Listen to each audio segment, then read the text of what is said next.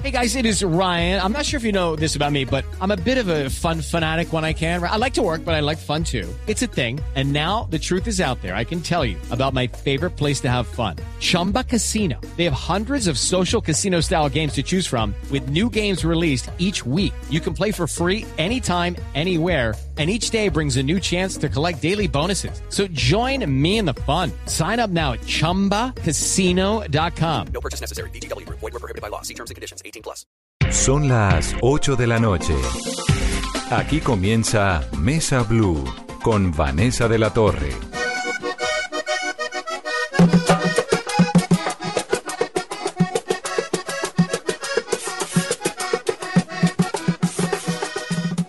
Son las 8 en punto. Bienvenidos a Mesa Blue, Mesa Blue Vallenata, de la mano de Alonso Sánchez Baute, que lanzó un libro realmente maravilloso que se llama Leandro y que es la historia, como su nombre lo dice, del maestro Leandro Díaz.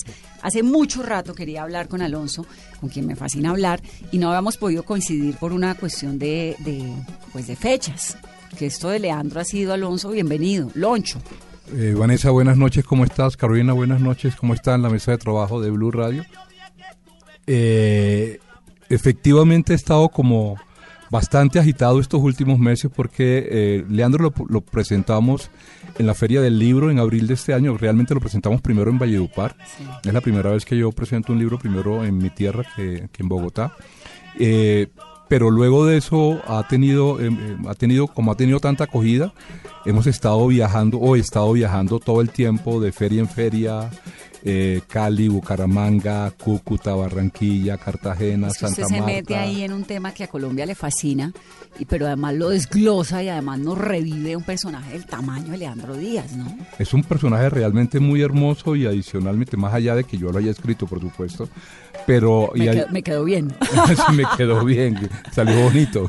No, pero adicionalmente que me parece también que que antes de escribirlo estaba pensando en eso. Yo vengo, el año pasado publiqué un con narcotraficantes, con guerrilla, con odio en general, ¿ves? Como que... Como lo, lo, de la vida cotidiana del país que es tan agotador y que además usted lo narra de una forma genial en Líbranos del Bien. Pero tú lo acabas de decir, es tremendamente agotador, ¿ves? Uno cree que no, pero uno sale de la casa, de la, de, de, se, se, levanta, se baña tranquilo, desayuno, sale a la casa y pone el pie en la, en afuera y ya le cae encima todo ese odio nacional que uno cree que no lo afecta, pero sí lo afecta, porque uno queda todo el día pues con una rabia y con un refunfuña ahí por dentro y con uno todo el mundo como eh, empujándolo a uno a la vida y todo y eso. se va como blindando uno, un poco sí. como que la piel, tengo esa metáfora, le, le, va cogiendo a uno como una costra donde eh, se escapa de sentir lo que tiene el otro, ¿no? Se como, va blindando. Como uno. piel de rinoceronte, sí, diría sí, yo, como que se le va fuerte. convirtiendo en una piel de rinoceronte que totalmente gruesa. Y eso le estaba pasando y por ahí dice,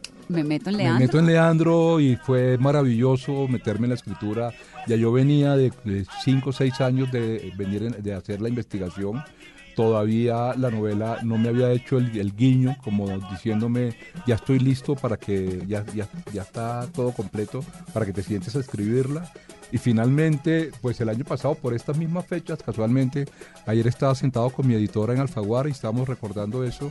Casualmente, por estas mismas fechas, hace exactamente un año, estábamos viendo la posibilidad de comenzar a escribir este libro. Entonces se demoró cuánto tiempo escribiendo? Tres meses. Comencé. ¿Tan rápido? Comencé el primero de octubre y terminé y lo entregué el 8 de enero cuando Random volvió de vacaciones y a partir de eso pues vino el proceso de edición claro. que fue hasta finales de febrero más o menos. Porque el año pasado, por esa misma época, hablamos en la Feria del Libro.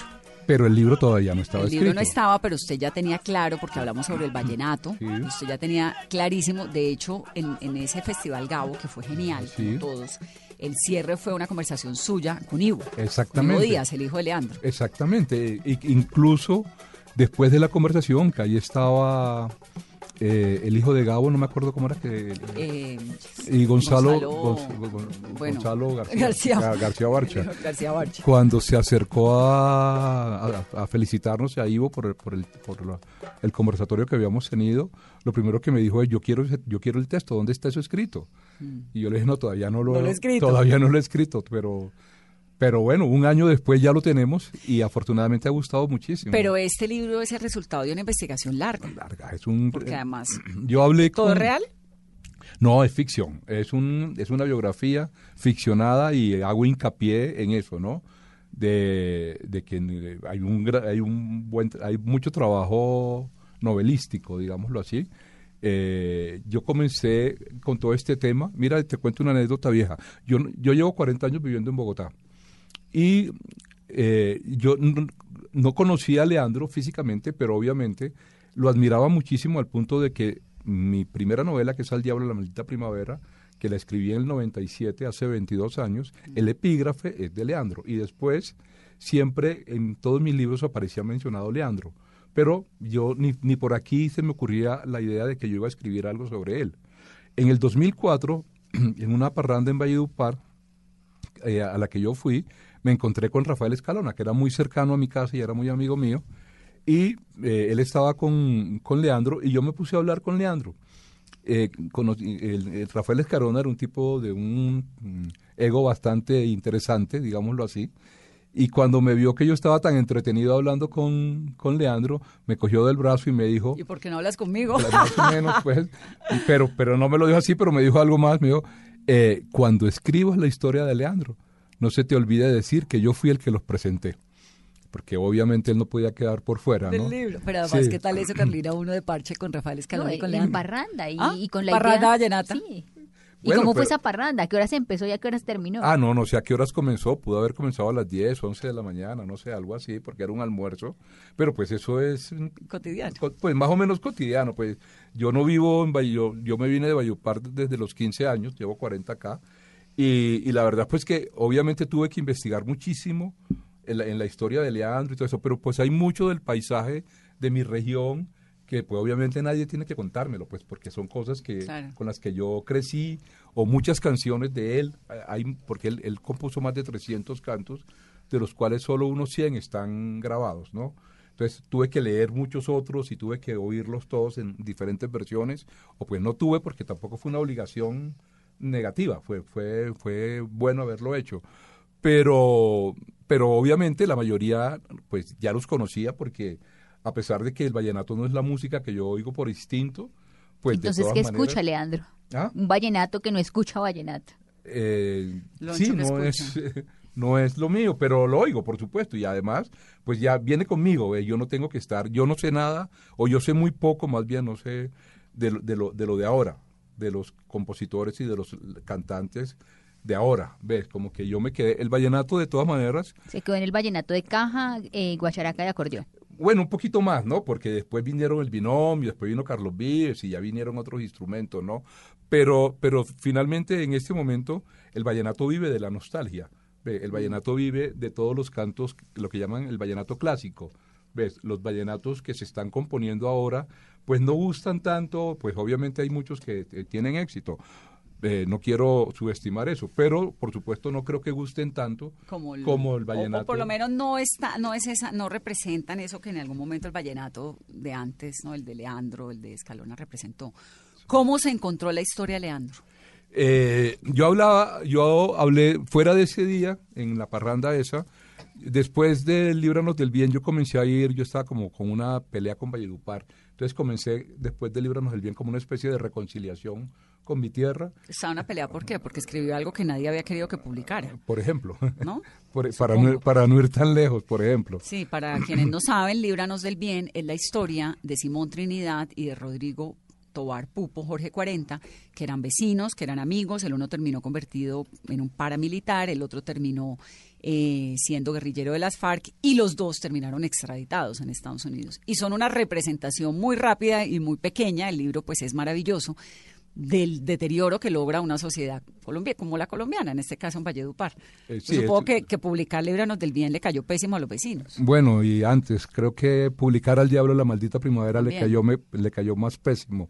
eh, eh, con todo lo mal dicho que está la, todo, la sí. palabra, pero le cayó más pésimo a mucha gente de allá de, De de Valledupar. Valledupar. Entonces, pues, vienen... Pero bueno, no hablemos de esto, que ya esas son cosas Sí, sí, superadas. pero entonces usted llega y, y- y recupera un poco como este vuelvo a Valledupar. Ajá.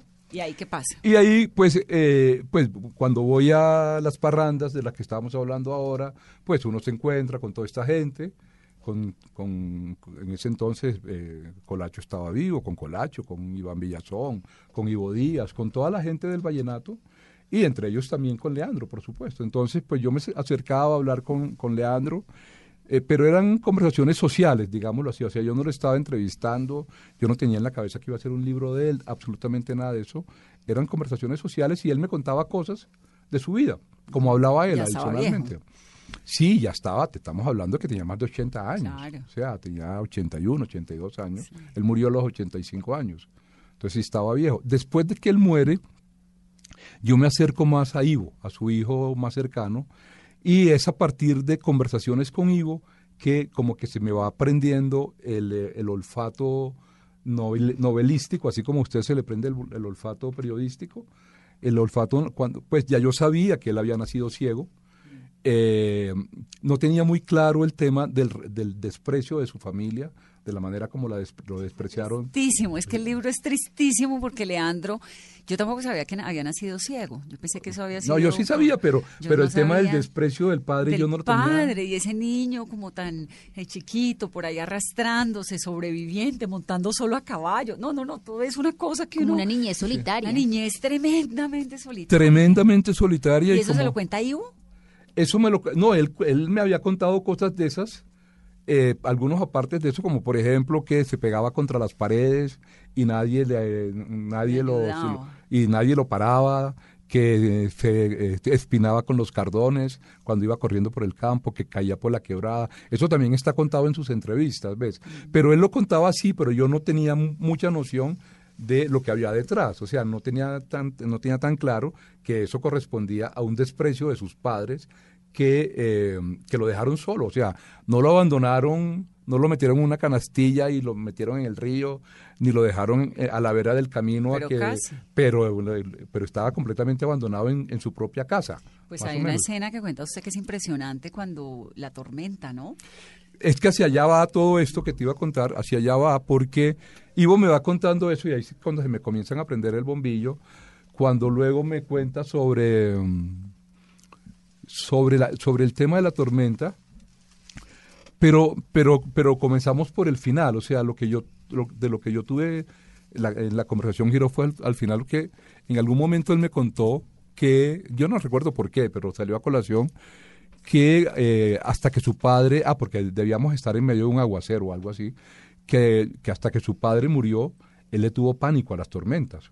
Entonces yo le pregunté por qué le tenía, o sea, ¿de dónde? Ta, ta, ta. Y entonces me contó el tema de cuando fue abandonado, lo- ahí lo abandonaron Mucho. físicamente dos veces, cuando tenía 10 años lo dejaron al cuidado, óigase bien, lo dejaron al cuidado de su hermano, cinco años menor que él, o sea, Jaime Díaz en ese momento tenía cinco años, y los dejaron en una finca absolutamente solos con los animales, con las bestias, con, el con los perros, con los gatos, sin comida, mientras los padres se fueron, se, se fueron dos, dos años seguidos a unas fiestas patronales de un pueblo vecino. Eso lo hicieron ¿por qué? Porque, porque bueno, lo de Leandro siempre fue un rechazo, pero lo de Jaime no.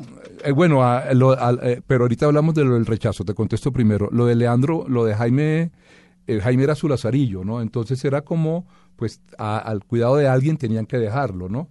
Y pues el cuidado, el, el, el- el- el- el- el otro que tampoco les ayudaba mucho a ellos en, mientras se transportaban hasta el, hasta el pueblo donde iban y todo eso, pues era Jaime, porque Jaime tenía cinco años. Entonces, un niño de esa edad, pues es más un problema que una solución. Entonces, la solución fuera matar dos pájaros de un mismo ti- tiro, digámoslo así, y las dos, los dos niños que para ellos eran unos inútiles que les iban a- a Increíble, ¿ah? Exactamente. Pero lo otro que me que preguntaste ahora sobre el rechazo, mira, es interesante esto, ¿no? El, el- aparentemente, o, el- o lo- más visible es que a él, el, el padre lo rechaza eh, y tan pronto, además, las condiciones del nacimiento son terribles porque Usted están lo los dos... impresionante cuando el niño tiene como una nata, creo que la describe, usa la palabra nata en los ojos y se queda uno con esa cosa, ese dolor, ¿no? Pero, De- de- todos. pero adicionalmente, imagínate un hombre en una finca solo, que la mujer está de parto y comienza a llorar. O sea, a mí eso me asusta, por no decir otra expresión. Sea, yo me muero del susto en ese momento. ¿Yo qué hago? Sí. Además, estamos en 1928, el pueblo más cercano queda a 14 kilómetros y en ese momento estamos en carnavales y hay tremendo parrandón. ¿Ves? Entonces, eh, debió haber sido un momento muy, du- muy, du- muy duro para este papá, señor, ¿no? claro. Pero ¿qué pasa? El niño nace ciego, es el, es el hijo mayor, es su primogénito, entonces él está esperando eh, que ese niño sea el que lo ayude a salir de la pobreza, pero por supuesto al nacer ciego, pues ya no va a ser este niño. Entonces, eso es la lógica de por qué el rechazo. Sin embargo, hay dos razones de fondo que son supremamente mm, valiosas, ¿no? o más valiosas. Por un lado, eh, hay, una razón rel- religiosa muy, muy importante, ¿no? Y es que eh, hay la creencia de que la ceguera llega, en el niño llega por un castigo divino.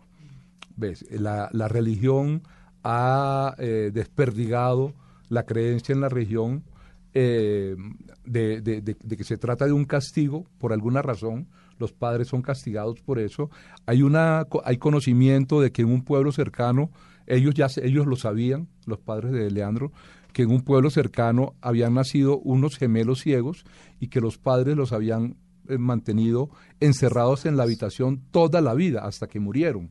¿Por qué? Porque no eran capaces de soportar la vergüenza de que el pueblo supiera que Dios los había castigado con esa, con esa, la ceguera de sus hijos. Entonces, ahí es, primero está ese temor o esa vergüenza, y segundo hay una culpa muy, muy profunda, ¿no? Porque en medio de todo, eh, Leandro es un personaje garciamarquiano, para mí fue el gran reto no pisarle los callos a, a García Márquez, pues, en el, eh, porque pues eh, nace en la misma, es un personaje de las obras de, de García Claro, Márquez. nace en la misma región, nace en el, en- en- eh, nace en eh, la finca, la finca queda a 14 kilómetros de Barranca. Barranca es el núcleo de García Márquez, porque en Barranca nació la mamá de García Márquez.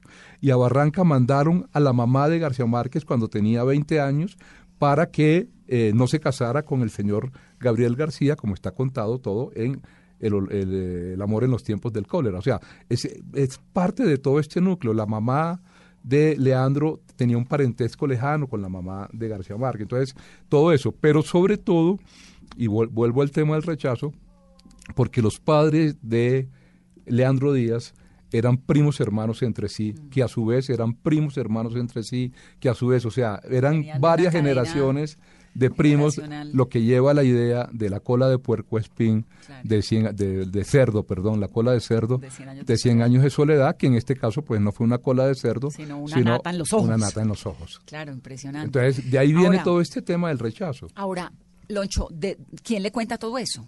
Ivo una parte. Y una parte, Leandro otra parte, bueno, yo leo eh, y escucho las entrevistas, que, que hay varias en YouTube, sus cantos, sus toda la obra de, Leandro es autobiográfica. autobiográfica. La de Escalona también es, es autobiográfica. La diferencia entre una y otra es que Escalona cuenta lo social, o sea, la parranda, la picardía, lo alegre, todo esto, mientras que lo de Leandro es introspectivo, o sea, te lleva a ti mismo, te lleva a tus propios, a tus propios eh, preocupaciones, a tus propias reflexiones. En muchos cantos es bastante filosófico. Él incluso en, en varias partes dice que él simplemente era, le ponía música a lo que pensaba. Ay, no, es que es impresionante. El libro es realmente impresionante, es precioso, pero además entonces uno desde ahí en adelante se dedica a oír a Leandro Díaz todo el día. Pero hay mucho que oírle, hay muchos Mucho, pues sí, me acabo de enterar que hay 300 canciones. Sí, bueno, y hay ciento y pico grabadas y hay muchas de esas que eh, incluso en el libro, eh, la- las canciones que aparecen en el libro están ahí porque yo las necesito para narrar, no es por otra razón. Claro, porque se terminan volviendo un hilo. un hilo conductor, pero hay muchas de las que están de las que ahí aparecen que no son que perdón, que son inéditas. Que, eh, que son desconocidas completamente. Él, Entonces, él- él supo en algún momento de su vida que había sido tan grande. Sí, Al final, Sí, no, él siempre lo supo, no al final. Él siempre lo supo, incluso, eh, in- incluso el libro cierra con un, con un canto de él que a mí me encanta, que se llama, un canto del que a mí me encanta, valga la, la redundancia. la redundancia, que no, pero se llama, que se llama El Pregonero. y El Pregonero es un canto de 1977. O sea, él estaba en los 50, 60 años más o menos ya era Leandro. ya era Leandro, pero, pero de todas maneras, él, se, él, él no- él sabía que no era lo suficientemente reconocido para quien era. ¿Ves? O sea, de todas maneras, había cierto, eh, había cierto respeto hacia él, un respeto, pero, eh, pero no una valoración, digámoslo así, porque no se le valoraba económicamente. Ok. Yo creo que lo uno tiene que ir unido de lo otro. Tú no puedes decirle a una persona, yo te respeto mucho, yo te admiro mucho, pero cuando lo contratas, Sí. intentas no pagarle o no le, pa- Lo o le pagas vale. un par de pesos. Sí, o el señor que le dice a la señora, yo a ti te adoro, te quiero un montón y te respeto, pero te pego, te pongo amante, no te ayudo, no te pago lo que toca porque me ayudes en esto. ¿de acuerdo? Exactamente, no, no basta la palabra. De hecho, la palabra a veces no dice nada. Sí. Hay, que, hay que ir a los hechos, ¿no? Entonces, y los hechos demostraban a él, lo con, pues sí, que lo querían, había muchísima, tenía muchos amigos y todo este tipo de cosas, pero él, su valía era mucho mayor y él lo sentía y así lo dice en un canto. Hay un canto que se llama Soy, voy a ver si lo encuentro acá mientras hablo, pero en, el pregonero, por ejemplo,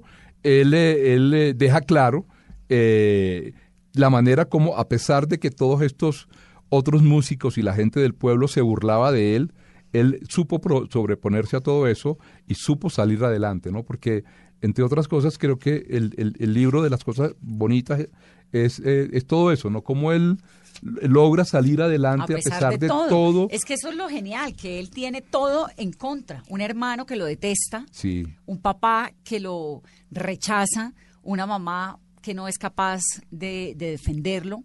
Tiene solamente a Erótida, que creo que merece capítulo aparte. ¿no? eh, ella es un tema. Erótida es un La- temazo. La mamá, la mamá lo desprecia al inicio, pero cuando él tiene 14 años eh, le da una viruela, o le da viruela, perdón, y, eh, y está a punto de morir. Hay un canto de él donde él eh, refleja todo, pues que era como, además, curiosamente en ese canto dice que el resto de la gente lo hacía a un lado. O sea, él no se sintió, él nunca se sintió marginado por la ceguera, porque para él la ceguera nunca fue tan importante como lo fue para los que podemos ver. Es muy curioso eso, ¿no? Sí. Y en ese canto él hace evidencia de eso. Y el caso es que a partir de esa viruela, su madre se reconcilia con él. Yo, pues supongo que debió haber sido un tipo de culpa de que mi hijo se va a morir y yo estoy en estas. Y a partir de eso comienza como una reconciliación y al final logran ser grandes. Y él está muy pendiente de ella al final de su vida. al final de su y bueno a lo largo después de eso no y se encarga de mandarle dinero de mandarle ropa eh, en algún momento incluso la manda de vacaciones para que conozca el mar en Santa Marta hace ese tipo de cosas como muy Se bonitas ¿no? reconcilia con ella, Sí. pero con el hermano nunca, con el hermano ni con el papá ni con el papá. ¿Qué fue lo que pasó con el hermano? Que el hermano era medio caspa, ¿no? el hermano bueno eh, trato de entenderlo entenderlo entre comillas eh, entenderlo no es justificarlo el hermano eh, nace precisamente, o sea, el padre, los padres se obsesionan por tener un hijo pronto Hombre que sirva. que sirva, inmediatamente después de que Leandro nace. Tanto, tanto es así que, eh, tanto es así que Leandro nace el 20 de febrero, eh, que además es muy simbólico, ¿no? Porque nace el lunes de carnaval, muy simbólico en, en todo este tema de la música y todo esto. Y su hermano David nace el mismo año, en 1928, el 6 de abril, que también es muy simbólico, Ah, nace el mismo año. el mismo O año. sea, no esperaron ni Nada. nada. Ahí está contado Claro, no me todo lo que él hace, ¿te acuerdas? Que cuando ella regresa del pueblo donde se va a ver con el brujo, Sí, sí, sí. se y él comienza, pero mira las cosas de la vida. Nace el mismo día, no tiene nada que ver con esto, pero para mí hay un cierto simbolismo. Un, un realismo mágico. El mismo día de la masacre de las bananeras, el 6 de diciembre de 1928. Entonces, entre ellos dos, eh, entre ellos dos, ahora no estoy seguro si el 6 o el 8, pero es uno de esos dos días, y, entre, y desde el momento en que nace, él, surge como una rivalidad, ¿ves? Porque él como que se va del, del lado de su papá. Su papá, él se convierte en el hijo preferido de su papá y diría que por eso termina siendo la caspa que termina siendo, porque es bien caspa. Bien caspa. Eh, y, y, y, pues por eso es que no se da entre ellos nunca una relación de ninguna cercanía. Pero ¿no? además cuando decimos caspa es porque era malo, le hizo maldades, ¿no? Eh, A pero no solamente, ciego, no él solamente a, la él, familia. a la familia. La familia, cuando se va a vivir a Tocaimu y dejan abandonado a Leandro en la finca, ¿te acuerdas? Mm. Después llega un tío a buscar a, a Leandro y se lo lleva a Tocaimu y que a los papás no les gusta cuando lo ven llegar a Tocaimo. Y, eh, y ahí duran viviendo los papás uno o dos años y tienen que irse de ese pueblo porque David Ha hecho ha hecho, se ha, de- se ha juntado con quienes no debe y es más o menos como eh, buscado pues para que pague por los daños que ha hecho. Y uno de los momentos más especiales en medio de esa soledad, de ese miedo y de esa tristeza de Leandro es cuando se le aparecen los jornaleros y es aplaudido. Ahí se siente importante. No se siente importante, se siente persona. O sea, la importancia se la da el hecho de que por primera vez en la vida se siente un ser humano, ¿ves? por primera vez en la Pero vida. era chiquito, ¿no? Sí, tenía siete años. es la primera vez en la vida que alguien lo tiene en cuenta. Imagínate la felicidad, como lo que debió haber significado para un niño que toda la vida ha estado abandonado y que aparecen estos hombres y que cuando lo oyen cantar lo aplauden y lo animan y todo este tipo de cosas. O sea, es como de, es como de llorar el momento. O sea, digo, para él, ¿no? Como, wow, qué... Sí, él se fue haciendo como a pesar de tener el mundo en contra, a punta de una voz majestuosa y de que fue entrando a un círculo donde le fueron dando aplausos y lo fueron reconociendo. Y mira que eh, ese momento en que lo aplauden por primera vez, ¿Usted cómo supo eso? Él lo cuenta, él lo cuenta en varias partes. eh, eh, bueno, Herótida me lo contó. Ahora me cuenta cómo conocí a Erótida, que es persona. Herótida me lo contó, Ivo también me lo contó. O sea, cada uno con su propia literatura, ¿no? O sea, cada uno le pone lo suyo a- al relato, pero pues la idea es la misma, ¿no? La idea es que eh, él de- de- por primera vez, Herótida ya había llegado a la finca en ese momento, ¿no? Pero, eh, pero no es lo mismo, ¿no? Que aparezcan unos hombres desconocidos y lo aplaudan y lo animen. Yo digo que eso fue como una epi- epifanía que se le presentó a él en ese momento y que él supo agarrarla al vuelo. Y, eh, y a partir de ese momento, dentro de su inocencia infantil, yo sospecho que él pensó, que a partir de ese momento pensó que pudo, que eso era de lo que él podía agarrarse para ser alguien en la vida. Y eso se concreta diez años después, cuando sucede lo que acabo de contarte en Tocaimo, que va el tío a buscarlo y lo va a buscar porque en Tocaimo hay cinco acordeoneros y no hay un solo cantante. Y lo necesita. Entonces a él lo buscan, y, pero lo, lo- lo bonito de todo esto es que a él lo van a buscar como cantante. O sea, no, es a- eh, no van a buscar a Leandro, van a buscar a un cantante. Entonces esto es como una graduación, me hago entender. O sea, él llega al pueblo ya graduado de cantante. Entonces por eso es que es tan importante esa- ese momento en Tocaimo y por eso él le agradece eternamente a la gente de Tocaimo con, componiendo esa canción maravillosa que se llama Los Tocaimeros. Y con los tocaimeros vamos a hacer una pausa rápidamente en esta conversación. Estamos hablando con Alonso Sánchez Baute sobre su novela. ¿Es novela? Sí, ¿no? Es una biografía Una ficcionada biografía. para evitarnos conflictos. Biografía ficcionada del gran Leandro Díaz. Volvemos en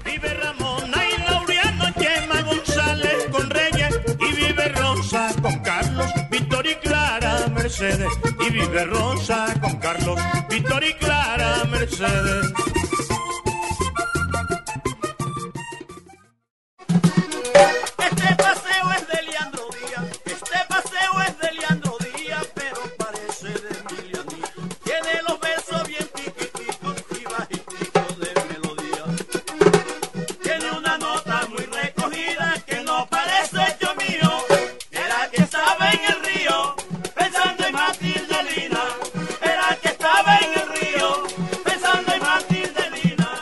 Matilde Lina.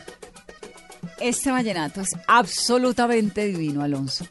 Y Matilde Lina existió.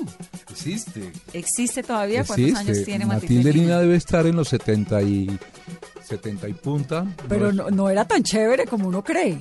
No, ella sí, la que no era muy chévere es la diosa coronada. Ah, la pero diosa Matilde coronada Lina- fue la que le supo pésimo que le hicieran la canción. claro, ese- Semejante ese- canción. Esa es ¿no? otra historia de la que podemos hablar ahora, pero Matilde Lina, yo, eh, Matilde vive en un barrio en Valledupar que se llama Panamá, eh, que entre otras cosas, eh, una anécdota vallenata, Panamá es un barrio relativamente nuevo, es- tiene menos de una, de, de una década, de unos cinco años, y para llegar a Panamá hay que cruzar un, un canal. El, el mini canal de Panamá. No, el mini canal de Panamá no, el canal de Panamá, entonces tiene En Valledupar ya hablan de ese canal como el canal de Panamá, precisamente. Pero bueno, Matilde vive allá en, en Panamá. Eh, yo estuve con ella un par de oportunidades porque cuando comencé toda la investigación, a mí me aterraba, mira, ya que hablaste ahorita de Líbranos del Bien, cuando yo hice la investigación de Líbranos del Bien, medio Bayupar estaba enterado de lo que yo estaba haciendo y pues de alguna manera mucha gente tenía información o de primera mano o simplemente quería aparecer en el libro que suele suceder.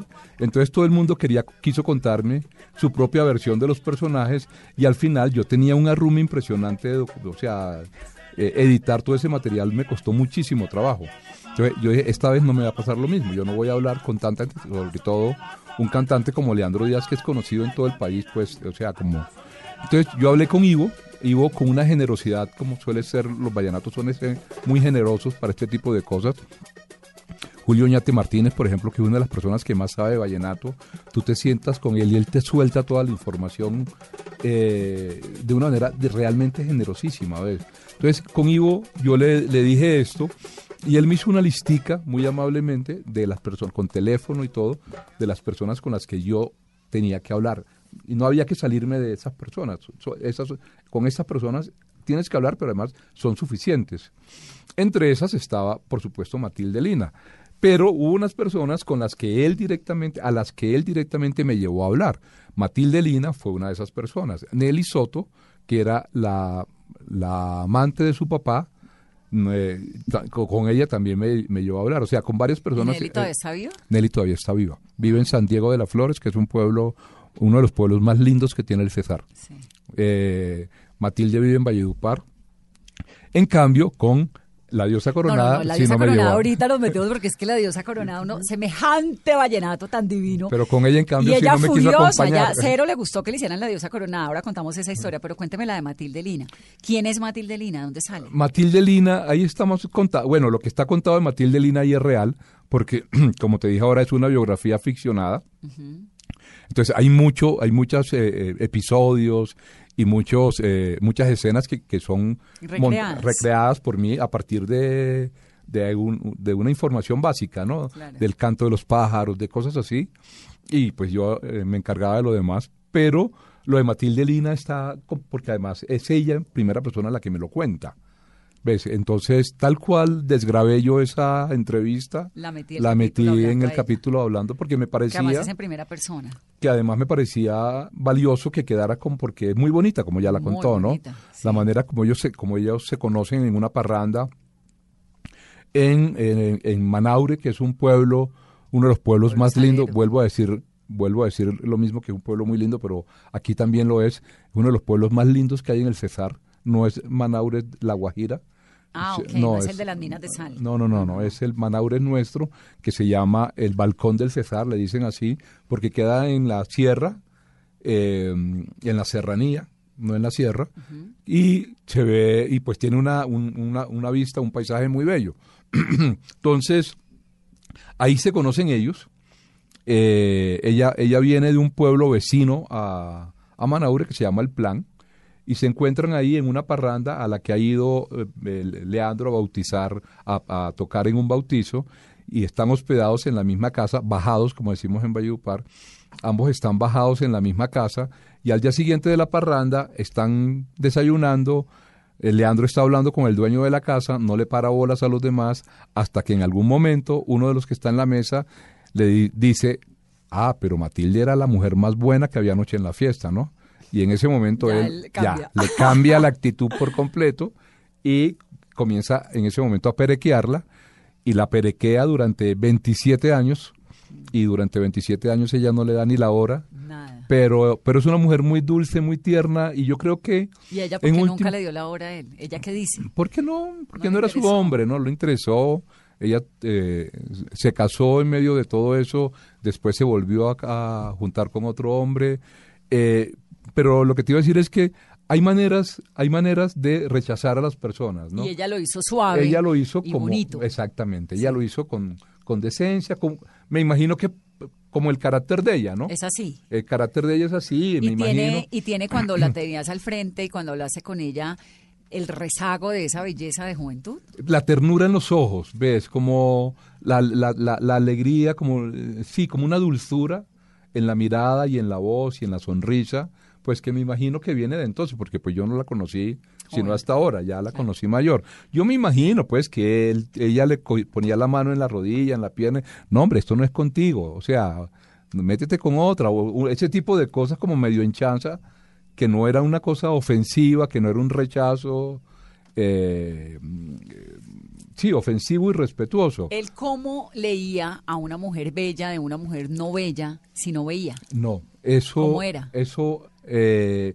lo que cuenta la, his- la- la historia, lo que está contado en mi libro, pues, es que era a partir de lo que él oía. De que, por ejemplo, en el caso de la diosa coronada pasó también lo mismo. Cuando él llega a Tocaimo, a los 19 años, eh, esta mujer tenía fama de ser La la, más mujer bella. más buena, Sí. la mujer más buena, no la más bella, sino la más buena, porque ella misma lo dice. Ella dice que ella tenía un cuerpazo. Entonces, eh, Pero además es una vieja mala clase. pues no sé, no O- quiero decir, ¿cómo? no quiero decir mala No, porque lo clase, porque no así, sea que es que esté era- oyendo. es que yo era esto, ¿no? Una- sí, no quiero decirlo, pues ella también, pues es eh, lo que te digo, es manera de rechazar a las personas, ¿no? Cuando yo la entrevisté, ella me dijo que él le parecía muy bajito. ¿Ves? Y yo le dije eh, de estatura, porque pues ambos tenían la misma estatura, de lo que yo les conocía. Y ella me dijo, no, de aspiración. Imagínate. Entonces, eso es muy, eso, eso es muy diciente, pero repito, no quiero como... Sí, no, no sí, vamos a ofender a la diosa coronada ni más faltaba, Sí, pero la verdad es que es que como queda descrita en el libro y como queda guardada para la historia, es la imagen de una mujer muy soberbia. Eh, reacia. esa es una, es- de hecho, Leandro, eh, hay varias entrevistas en las que él habla de esa soberbia de ella. En algún momento cuenta de una entrevista que le hicieron a ella y él y ella se queja. No recuerdo exactamente. Cuando hables con Ivo, le, le- porfa, Le preguntas cómo es esa anécdota de que ella le reclama a él porque él supuestamente se hizo famoso Por su canción. por su canción y que a ella no le dio ni un vestido. No, ella, ella quedó furiosa porque le compusieron uno de los vallenatos más lindos que hay. Sí, sí, sí, sí, pero sí, le gustó? no le gustó. Y todavía cuando hablaste con ella, dijo, no me gustó. No le gusta la canción. Definitivamente no le gusta la canción. ¿Cuántos años tiene la diosa coronada? En este momento debe estar como por los 89, 90 años. de Y sigue brava. Eh, bueno, yo la entrevisté en el 2015 y estaba brava. Y de más de 300 canciones de Leandro Díaz, ¿cuál es esa canción que lo define más en lo que usted pudo investigar? Bueno, que lo define a él. Sí. Eh, yo creo que, eh, bueno, son varias, ¿no? Yo creo que Soy, que es una canción de... eh, algunos dicen canción protesta, lo que pasa es que a mí no me gusta mucho la palabra. Yo digo más que es canción social, ¿no? Que tiene un componente social. Hay unas preocupaciones por, por lo social, por lo que ocurría en, la región en ese entonces y que sigue ocurriendo, por supuesto. Eh, ahorita la tenía abierta y, la- y cerré el libro justo donde lo tenía abierto, eh, donde está la canción Soy. Pero yo creo que esa es una de las canciones, que es una canción que lo define mucho a él. Eh, hay, hay otras, eh, no sé,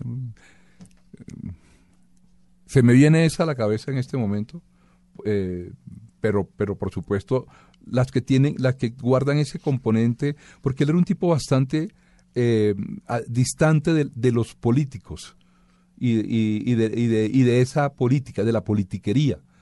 Pero este tipo de canciones lo muestran a él con un componente y con una preocupación política muy importante, ¿no? Y creo que de alguna manera, por eso creo que lo define, porque cuenta eh, lo, lo que le preocupaba a él realmente de, de la sociedad y del mundo en que vivimos. ¿Qué era lo que le preocupaba? Ven y te- ¿Qué era lo que le inquietaba a él? Mira, ¿Y por qué terminaba siendo un tipo, no sé si era culto, pero, pero cómo No, logra eh, mira y te leo eh, estos versos de, De Soy. de Soy. Adelante con mi canto lastimero, yo seguiré de noche, yo seguiré de día, y si más tarde me atormenta el desespero, me hago el desentendido y lucharé con valentía. Caminaré sin rumbo por la calle, igual que mucha gente en esta vida. Si una puerta se cierra, otra se abre, encontraré de nuevo la salida. Hasta hallarme confundido por la gente que vaga por el mundo sin un destino cierto, donde los niños mueren sin tener dolientes, los que viven caminan pero no llegan al puerto. Donde la hembra llora de dolor, el niño tiene que pensar, soberbio canta, el joven clama su liberación y el viejo ve morir sin sus No, esperanzas. no, no, no, eso es una hermosura. Claro, entonces... El eh, de donde él oía radio, ¿no? Se pegaba unos viajes larguísimos para poder oír radio en algún momento. unos viajes larguísimos, pero todos los días a las 5 de la mañana cuando abrían la tienda ya él estaba ahí. O sea, caminaba más de 14 kilómetros desde la radio. finca para oír pero su, su gran su gran amigo y su compañía. Pero no olvides que cuando Elot- Erótida llega a vivir a, a la casa de sus padres, e- en ese momento Leandro estaba como por los 5 o 6 años, Erótida era 6 años mayor que él, debía estar por los 11, 12 años más o menos, y Erótida cuando llega, que es una tía, es hermana de su papá, eh, trae una novedad, y es que sabe leer y escribir. Claro, y de lee. Y en ese momento coincide con la aparición de una caja de libros en la finca. Era una caja, esta caja, estamos hablando de 1935 más o menos, esta caja hace parte de un proyecto o de un programa social de Alfonso López Pumarejo que se llamó eh, las bibliotecas eh, aldeanas. Y eh, por eso yo digo que Leandro es el primer resultado de una biblioteca, resultado pues... eh, Como individuo, eh, lector y eh, creativo. de- exactamente, de una biblioteca pública en este país. Eh, y Le- Erótida comienza a leerle estos libros a, Leandro, particularmente el que él habla mucho de estos libros después en sus cantos, particularmente aparece María de Jorge Isaac, que él la menciona en varios cantos, sobre todo en uno que se llama Mañana, que es un canto que él le compone a su gran amigo Chico Bolaño cuando muere en Que nombras un montón de 1962. libros. Chico es uno de los acordeoneros, está considerado De el acordeonero más. más importante de toda la historia de la música vallenata, o ahí- uno de los ahí más. está también la historia de Chico. ¿no? Exactamente, hay como un rescate de Chico. Y en ese canto aparece entonces esta, esta re- referencia a María. Y bueno, y él tiene todas estas Que eso referencias, se lo lee Erótida. le- se lo lee junto con los otros libros. Erótida, ¿por qué se llama Erótida primero? Bueno, no, no, ese, El nombre, ese nombre lo pusieron los padres, ¿De habría que dónde sale? preguntarle, ni idea. Cuando yo la conocí se llamaba así. ¿Cómo conociste a Erótida? Es, ella- no estaba en la lista que me pasó Ivo. eh, Ivo. Es muy curioso esto, ¿no? Porque él puso, escribió los nombres de las personas más importantes, pero no escribió el nombre de la persona más importante en la vida de Leandro. ¿Por qué se le olvidó por completo? O de pronto, pues, porque Erótida ya estaba muy vieja en ese momento, tenía 91, 92 años. Yo est- para los oyentes, pues era la tía muy jovencita también, que llega a vivir a la casa, como acaba de contar Loncho, pero que además se vuelve sus ojos ante el mundo y con quien aparentemente tienen la primera experiencia de hombre, ¿no? Con ella. Eh, sí, sí, y, eh. y tienen, y comienzan a tejer una relación divina porque es intelectualmente enriquecedora, pero además ella lo cuida, lo comprende, lo entiende y se despierta como esta cosa del erotismo. Es un tremendo personaje. Mm. Es, un be- ella. es bellísimo ese Bellísimo. personaje. Y pues mira, eh, ¿cómo la conocí? Un día yo estaba... Ya sabe quién me acuerda, Fermina Daza.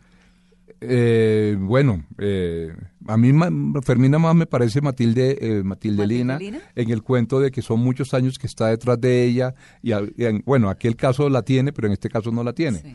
Pero más... Pero como viejita, digo, como personaje, como al final me quedo como con esa imagen de, del amor en los tiempos del cólera, cuando están finalmente Fermina Daza con Florentino Ariza juntos y ella siempre ahí como una, no sé, me la... Bueno, Bueno, pero te contaba cuéntame que... cómo conociste a Erótida y qué hacía y yo- cuántos años tenía y todo. Yo estaba con, entrevistando a Carmen Díaz, que es la hermana, una de las hermanastras de Leandro, porque Leandro tuvo 18 hermanos, y Carmen es una de las hermanas menores, y ella aparecía siempre en el listado. Yo estuve hablando con ella en Ato Nuevo, y al final de la entrevista con Carmen, eh, ella mencionó Erótida. Nadie me había mencionado a mí nada de Erótida. Entonces, eh, a mí lo único que se me ocurrió preguntarle en ese momento, ¿y Erótida cuándo murió?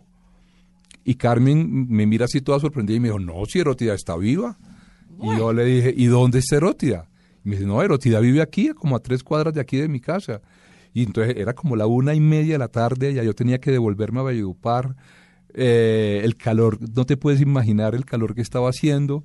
Y, y entonces yo le dije, yo quiero ir a Erótida. Entonces llamó a la hija, a una hija que estaba ahí, sale la hija en una moto, yo me monto en la parte de atrás de la moto y nos fuimos a casa de Erótida, que eh, pues la encontramos, ella estaba acostada en, un, en una hamaca azul, me acuerdo, era una mujer, pues ya una mujer de noventa y pico de años, de pelo corto, con unos areticos muy bonitos, 90 Y- pico. Es y que yo- esa gente de la costa es muy longeva. Y yo le, di- le, le digo, ella no quiere hablar conmigo, pues obviamente. Está mamada ella- a esa pues, hora. A esa hora, ¿quién quiere hablar con nadie? Uno Sí. lo único que quiere es hacer la la siesta, siesta. Déjenme quieta, ¿no? Y- pero pues yo me le fui metiendo por los laditos, pues sí, tuvimos una conversación eh, eh, sobre ella, sobre lo que, sobre Leandro, sobre esa aparición de los jornaleros cuando llegaron a la finca. A Tocaima. a no, a la finca. Y, y, aplaudi- y- oyeron a, a- a Leandro aplaudir. ¿Aceptó contar su historia fácil? No, ¿O no, tanto? no, pues eh, también es que eh, em, confieso aquí que parte de la conversación con ella también está ficcionada a partir de otros relatos que conocí de ella. O sea, es, un, es una historia construida, pero gran parte de la carne de esa, de esa entrevista, pues por supuesto me la proporcionó ella. ¿Y es una mujer generosa en sus palabras, en sus recuerdos? Era generosa en sus recuerdos. Ya murió. Sí, ella murió como uno o dos años después. Era generosa en sus recuerdos, a pesar de que ella todo el tiempo se está quejando de que ya no recuerda nada. Ella todo el tiempo yo le preguntaba cosas y me decían, ya yo no me acuerdo de eso. ¿Para qué me preguntáis eso si ya yo me, se me olvidó eso? Pero me lo contaba. ¿Qué O sea- crees que te cuente? Está bien, te cuento. Y sí, por eso, al final siempre se quejaba, pero al final terminaba contándome la historia. Entonces, sí había como, como, eh, como lo tenía ahí en mente, la tenía la, la cuestión en mente. Tal vez una o dos cosas realmente no se acordaba, pero de resto Todo. siempre estuvo como muy pendiente de contarme. ¿Y era y cómo terminó su vejez, Erótida? Erótida. Acompañada, eh, bien. No, ella vivía sola en esta casa. eh, vivía como a tres o cuatro cuadras de, de sus sobrinos, pero ellos estaban pendientes de ella todo el tiempo. Me imagino, cuando yo estuve ahí, ella estaba sola. Me imagino que de pronto había alguna otra sobrina o algo, alguien que vivía, porque además era una casa de material, como decimos en Valledupar. O sea, era una casa mucho más eh, con muebles y tenía un equipo de sonido o un parlante grandísimo al fondo. Me acuerdo que decía como el México o algo así que tenía que ver con México. Eh, pero un parlante de esos de picó grandísimo, un picó. Eh, lo que no pasaba con Jaime, su hermano, por ejemplo, que Jaime, el hermano de Leandro, que él vivía al frente, vive, porque hasta donde entiendo todavía no, todavía no ha muerto, al frente de donde vive Carmen, completamente solitario, porque él quedó ciego a los 62 años, son varios ciegos en la familia, él quedó ciego a los 62 años y en ese momento su mujer y sus hijos lo abandonaron. abandonaron. Entonces él vive como, como en eso, como es muy triste. Sí, tuvo una vida muy triste, como sí, él, Sí, sí. que lo fue, ¿no? Sí, él, él se quejó conmigo de que sus padres, como lo convirtieron en el lazarillo de su hermano mayor, entonces sus padres nunca lo mandaron a- a- al colegio y él, y él como que resentía eso, ¿no? Como que le dolía no haber- ido, no haber estudiado. No haber hecho nada, qué pesar. No, pues algo sí, porque pues él trabajó el campo, pues, y tuvo una familia y la sacó adelante y todo eso, ¿no? Pero pues al final de los días, desafortunadamente, eh, la vida nos solo. cobra algunas cosas de una manera muy dura, ¿no? Sí, muy duro. Pues el libro tiene unos personajes muy duros.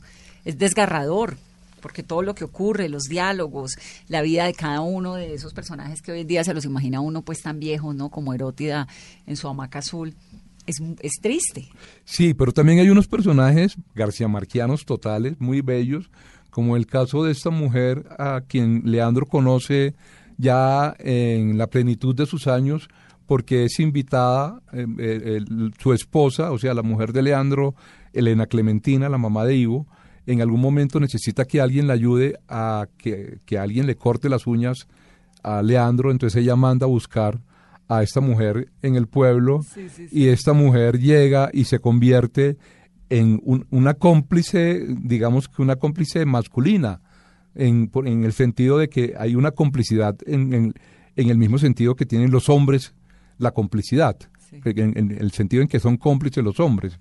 Eh, y ella es la que lo ayuda a él a, a- a- en- cuando enfrenta temas económicos, en cuando Leandro no está, ella es la que se encarga de mandarle plata, eh, le presta plata para su mujer, pero también para, para Nelis, o sea, para ambas mujeres de Leandro. Para sus dos mujeres para que eran vecinas. que eran, además. veci- eran vecinas. La una iba y la otra venía. Esa historia Exactamente. es tremenda porque hicieron, bueno, ¿en qué momento? Y esta mujer es maravillosa porque es una mujer de las de ahora, digámoslo así, una mujer eh, guerrera, eh, que era gallera en una región en que los gallos es un tema, es un ritual masculino. eh, había solamente dos galleras y ella en ese momento en la región, eh, y tenía una cuerda de gallos importantísima y adicionalmente era una contrabandista de whisky. Entonces, eh, eh, a mí me parece que yo amo Gran ese- personaje. yo lo amo, yo lo amo, un gran personaje. Loncho, ¿por qué un libro sobre Leandro y no sobre Rafael Escalona, por ejemplo? Bueno, Rafael Escalona fue un ganador siempre, fue un triunfador, ¿ves? Era, nació en una, en una familia de privilegios, en Patillal, era sobrino del obispo, era un tipo muy pinta, era un gran seductor, era un tipo de muchos amigos. A mí ese tipo de personajes literariamente la verdad no me interesan.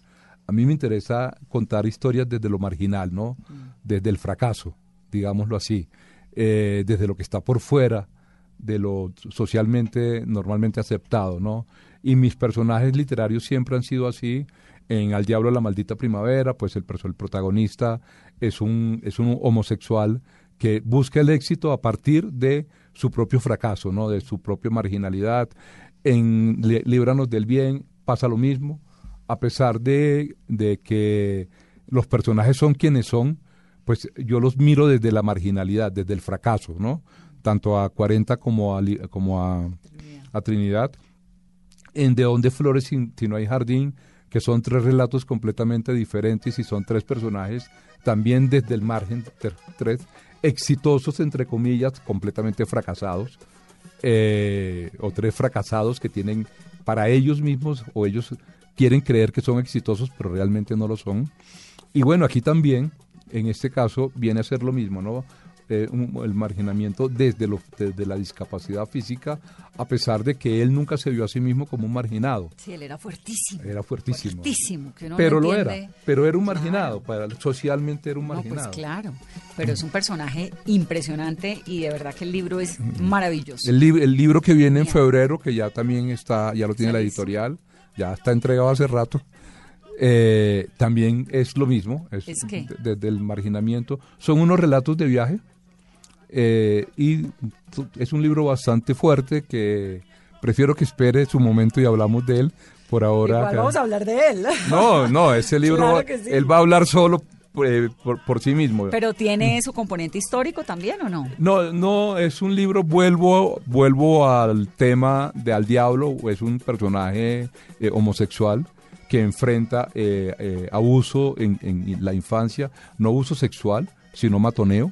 Entonces, todo lo que eso implica, entonces, es un libro bastante duro. ¿Es periodístico también? Y cuando digo periodístico es porque obviamente Leandro y, y, y del Bien, esos tienen un componente No tiene de más. reportería duro. Allá no. Allá no. Allá no, allá no hay tanto. Pues hay un, hay un tema de crónica periodística en cuanto a que son relatos de ciudad, o sea, son relatos de viaje. Entonces estoy contando eh, cuatro ciudades, eh, el, el paso de este personaje por cada una de estas ciudades. Entonces, por supuesto, aparece.